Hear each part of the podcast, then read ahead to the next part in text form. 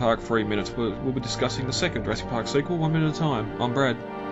And Dave. And today we're back to discuss minute 34 of Jurassic Park 3. But before we get to that, David, you've been uh, out and about with your camera.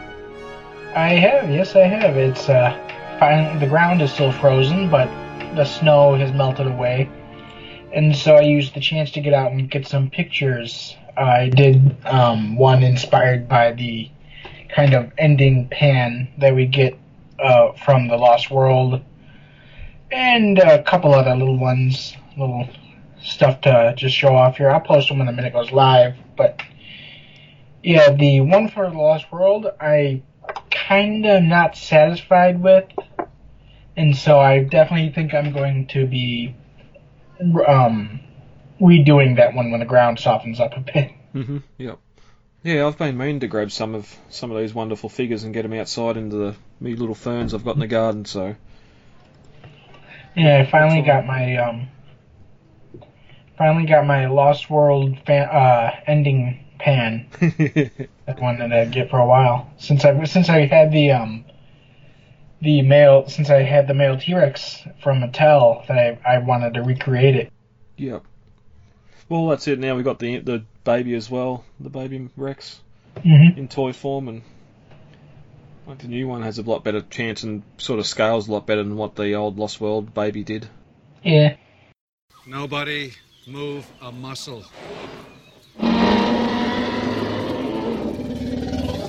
last week Toy Fair we seen a hint at the Brachiosaur, but we didn't see it at Toy Fair in the flesh. But uh, now they've revealed the Brachiosaur in all its glory. I'm really excited. It's um they I think Brit it was Brit who said that on Twitter or no, it was on Instagram that said it wouldn't be on Toy Fair because it was exclusive. But it's really exciting because this thing is huge. It makes the Indominus toy, which is huge, look like a mini collectible. Mm, this thing is yeah, this thing's got to be three feet tall.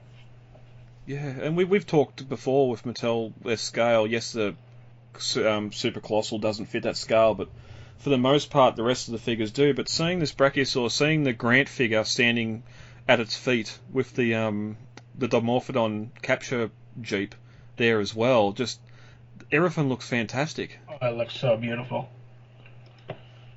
My only gripe is the fact they've got it displayed in front of a big set of Jurassic World gates that are sort of got that, um, no, not battle damage, but they're weathered weathered gates like it's an old set of gates. Like, make us, give us some gates. I don't have. There's been a bunch of people complaining about that. I'm like, just shut up and enjoy the brachiosaur, the giant brachiosaur Oh, yeah, in front of them. yeah, yeah, that's it. Don't don't take away from the Brachiosaur itself, and yeah, it's it's fantastic. There's plenty of articulation there. It's got I think there's t- two or three separate joints on the neck, so you could get it to pivot. It's going to be fantastic. I just hope the um the tail can lift and the back legs go back far enough so you can get the rear up and just sort of Oh, balance yes, yes, yes. on the two back legs and have the tail as sort of that back tripod leg just to hold it up. Yeah, I mean the legs themselves don't are, aren't articulated, but it looks so cool because I mean the mouth moves, the mouth is articulated. It's got like two, like you said, two or three points of articulation on the neck. And I'm just thinking about I'm just thinking about the box for this thing. Oh my god, this thing this thing is massive. It's to it's to scale with the human figures. Yeah. I mean, this is the thing that I've been dreaming about since 1994. since, since I could recognize dinosaurs. Well, that's it. And sort of looking here at the Mosasaur, even with how that was in its box, you had the tail off it and the flippers off it stored in there separately. I don't, I don't think you could have this in the box and not have its legs or neck on it without all that sort of being in that open window at the front of the box to show off the Yeah, sculpt. yeah this thing is definitely going to have to. Some assembly is going to be required. Yeah. Which could be to its dep- detriment of trying to find them if the store's only going to put four or five of these on shelves because they are going to take up such a large space. They might be a little bit harder to find. I was thinking the same thing, yeah. And that's that's my one big worry is that stores won't want to stock it because I mean the price point's only 50 bucks. So I mean, it's Yeah. not like it's going to be too expensive. But I mean, just stocking it and putting it on shelves will be. Um, stores like don't want items that take up too much room, Yeah. and so I I'm afraid that they'll be like they won't order enough for demand. Yeah. Yeah, well, that's whenever the, I only seen the Super Colossal Rex twice, and they were sort of up on top of shelves because there was no room on the actual shelf where the rest of the figures were for it. Um, because sort of like the space that box took up, you'd probably fit 10 to 15 of the Roarivores or something like that, which were 30 bucks each. So you get a lot more sales off those smaller figures there than what you would two Super Colossal T Rexes on the shelf. So. Um, but I, if we can, yeah, it'll be definitely worth finding it. I'd I'd hate to go online shopping for it because it's probably going to cost over hundred dollars to ship just because of the size of the box.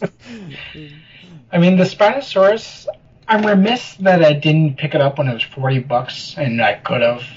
But at the same time, I mean, I'm not a huge Spinosaurus fan. Brachiosaurus, however, is my favorite herbivore in the Jurassic Park movies. So this will be. I will hunt it to the ends of the earth. I don't think you'll have much uh, much of an issue finding it in stores over there. I hope not. you better not. I'm coming after you, Mattel. I'm coming for blood. They drew first blood, not me. I'm gonna go Rambo after that Brachiosaurus. I got the little Rambo gizmo. You put him on his back, he can ride the Brachiosaur around. Jack, say my say my name. Is my name Alan? Is my name Alan?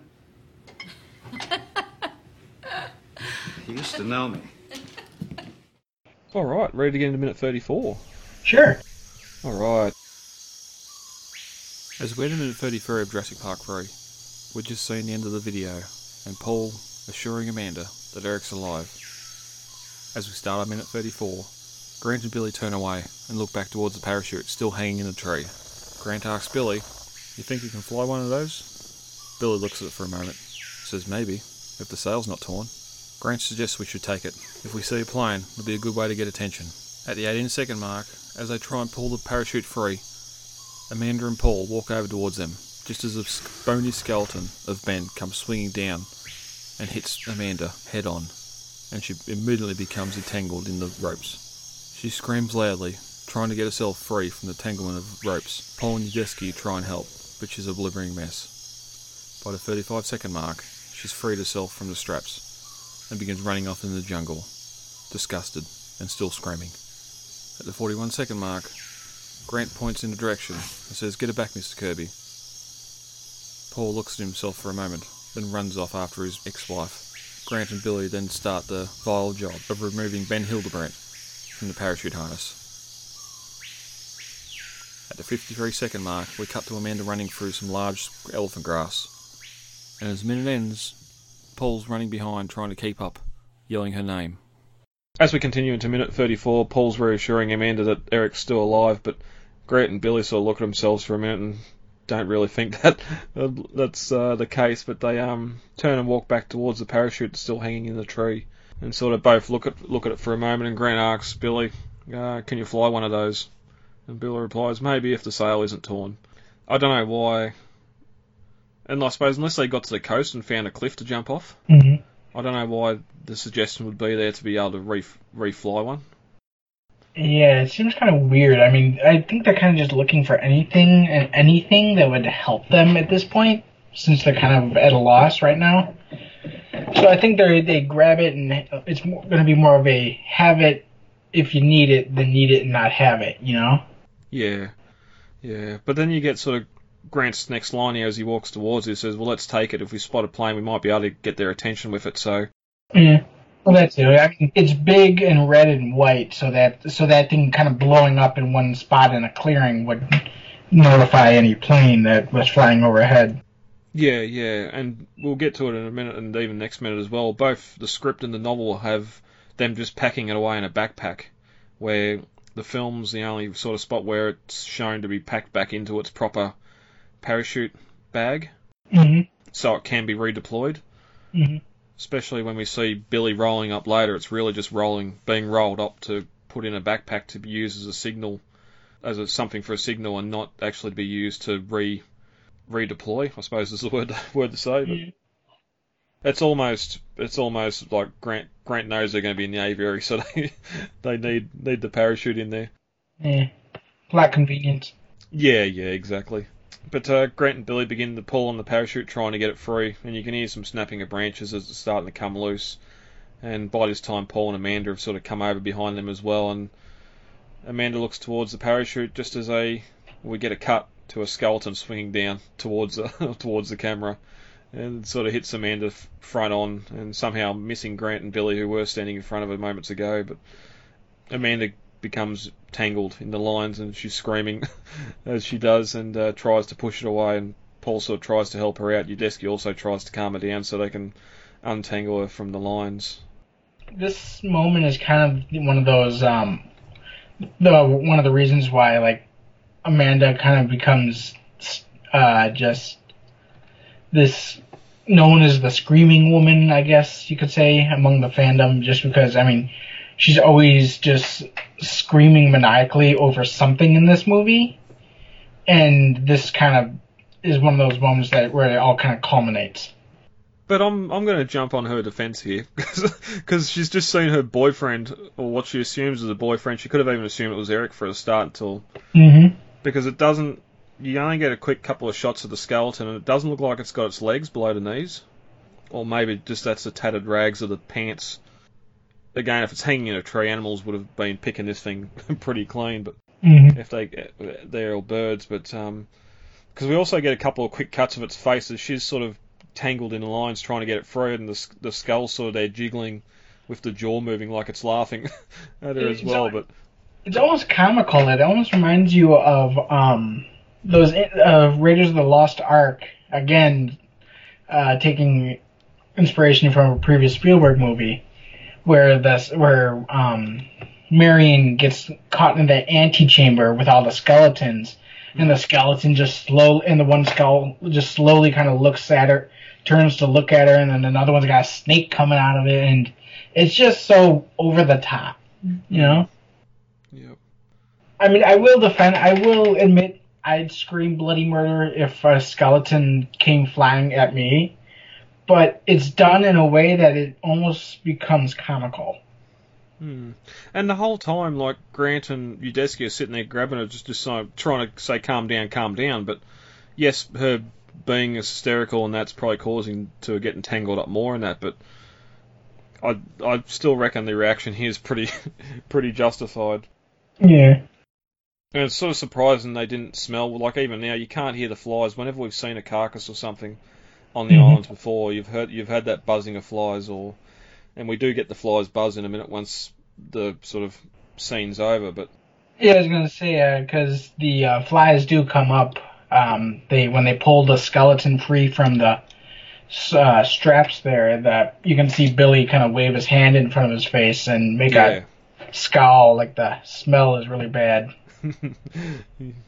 yeah, and maybe maybe if the, when they first come to the parachute, you could hear that drone of flies, and maybe it'd be a it'd let you know that there was something dead there. Where here it's sort of set up for that jump scare, bit of a jump scare moment. hmm But um, she eventually gets free of it and starts running off in the jungle. And Grant points and says, "Get get it back, Mister Kirby." And um, Paul has a real look of disgust on his face here too, where he's sort of looking at the skeleton, then looking at Amanda running off, and sort of realizes, "Oh, I better go and help her," and runs off to try and catch up to Amanda. Yeah, he, he does look pretty freaked right here. and then we cut back as Grant's releasing the body from the harness and falls to the ground. As you said before, we then get the, the sound of the flies buzzing as they wave their hands in front of their face, sort of as the smells begin to envelop him. And then we cut to Billy not so liking the smell as the fly, flies continue to buzz around. But uh, as the minute ends, we cut to Amanda running through the ferns behind Paul's trying to catch up, calling her name again. So hmm not an overlord happened in this minute, but um, back to Ben's body here. I know there's been a lot of a lot of fan theories the Dilophosaur got him and stuff, and stuff like this as to why he's died. And like last minute, we discussed with that video how he sounded injured, possibly internal injuries and broke a broken rib or something from uh, coming through the canopy of trees. But If you look at the prop itself, the quote unquote meat hanging off the bone, it almost looks like it's a styrofoam Halloween prop. I honestly have probably seen gorier fake skeletons at like Party City. yeah, Which is, I mean, I understand it's a PG 13 movie, but I mean, come on, you can go a little bit better than that, right? Well, I suppose apart from Arnold's arm, we don't normally see a lot of the kills. It's either implied or dark, off screen. Um, to see this sort of body here, and even when we get to the aviary later with the skeleton there, that I mean, even that skeleton seems kind of gnarlier. And it kind of has like this nasty, rotted look to it. This Yeah, one true. looks like a styrofoam prop. It does. well, yeah, it's supposed to be eight weeks. Eight weeks it's been here, the environment. Um, Mhm. If it was hooked up in branches, maybe I'm sure compies would have got up to it, but birds, ravens, or whatever else, you'd think there'd be a population of them on the island to sort of pick over the skeleton. But because it is sort of still in its harness, and I don't think any large predators have been through here and found it. Mm. Otherwise, it'd be a completely different sort of setup. The, the parachute would be out of the tree, and there'd be stuff everywhere. hmm I don't think there's really anything else to discuss on how he thought he died. You could throw all sorts of different fan theories at the wall and see if something sticks, but hmm I think the fact that the script and the junior novelisation both say that he sort of got some internal injury, injuries and sort of hurt himself coming in.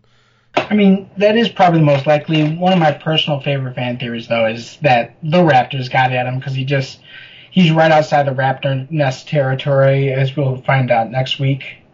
Yeah, But when I was a kid, somehow I thought that the Spinosaurus had like sucked the flesh off of him, like like a chicken ball, like like a chicken wing. like, like he he just stuck him in his mouth and just shredded the flesh off of him. I don't know why I thought that, but I did.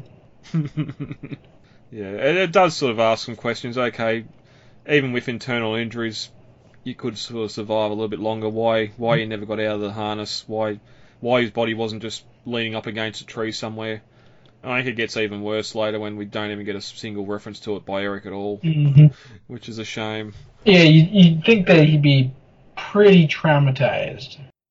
Considering that morning or the day before they were throwing a frisbee on a beach, Exactly. and they seem they seem to be pretty. The relationship seemed to be pretty good when they were on the boat. hmm Um, it wasn't like a, some other movies where you have the stepfather come in and they're sort of not really seen with much likeness by the children. hmm But uh, yeah, briefly getting to script and novel comparisons, uh, as described, described or discussed last week, the dialogue between Grant and Billy about being able to use the parachute is said sort of before the videos starts playing, where they're both sitting there looking at it for the first time. But Paul says the video proves that Eric's still alive, and Grant and Billy share a dubious look and start pulling on the chute, and uh, it comes free to reveal the skeleton just hanging in the tree, and Amanda gets tangled in the lines as we see in the film, and screams and runs off hmm into the jungle, and Paul follows her right away in the script.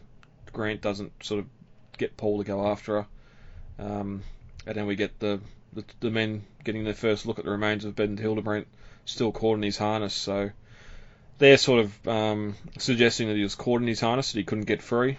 But um, I suppose if you got broken ribs and not having a harness around your chest, you're going to be in a bit of pain hmm uh, you'd imagine. But uh, in the novel, they come up on the parasail and they find the life jacket, as previously mentioned, and also the skeleton. Um, Amanda just says Ben's name quietly. There's no screaming or running. Uh, they find the video camera, but it offers no clues to what happened.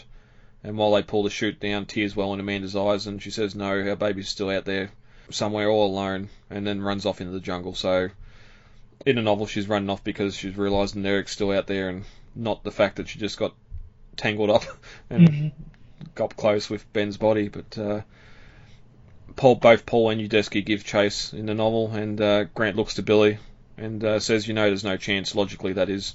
And Billy replies, "Hey, don't accuse me of being logical." As he packs the chute into a backpack. Again here, sort of, it's going into a backpack, not into a uh, into a um the proper parachute deployment bag, whatever you call it. But so it'll be interesting to see how that comes up later when we get to the aviary and if they even have the parachute scene there. hmm But uh, that's minute 34. Quick one. Yeah. Anything else, Dave, you want to bring up before we get out of here today? No, I think we're pretty good on that. If you want to get a hold of us, you can email us at lostworldminute.com. The main website is jurassicminutes.wordpress.com, and you can find the Lost World Minutes and Jurassic Minutes over on Facebook with the uh, pages there. David, where are you on Twitter and Instagram? Uh, Twitter, we are at Jurassic Minute. Uh, Instagram is the Jurassic Minutes Podcast. Some of the worst things imaginable have been done with the best intentions. This is how you make dinosaurs?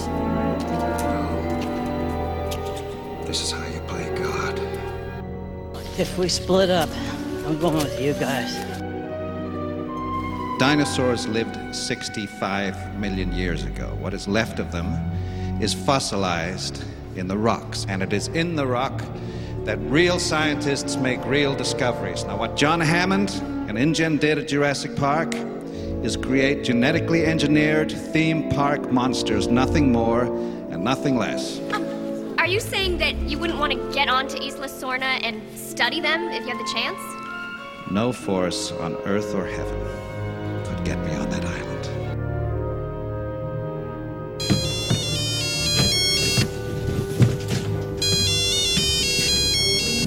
Udesky. Hello? Charlie!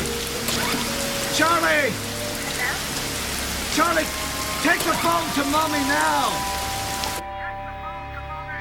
It's the it's the dinosaur man! Okay.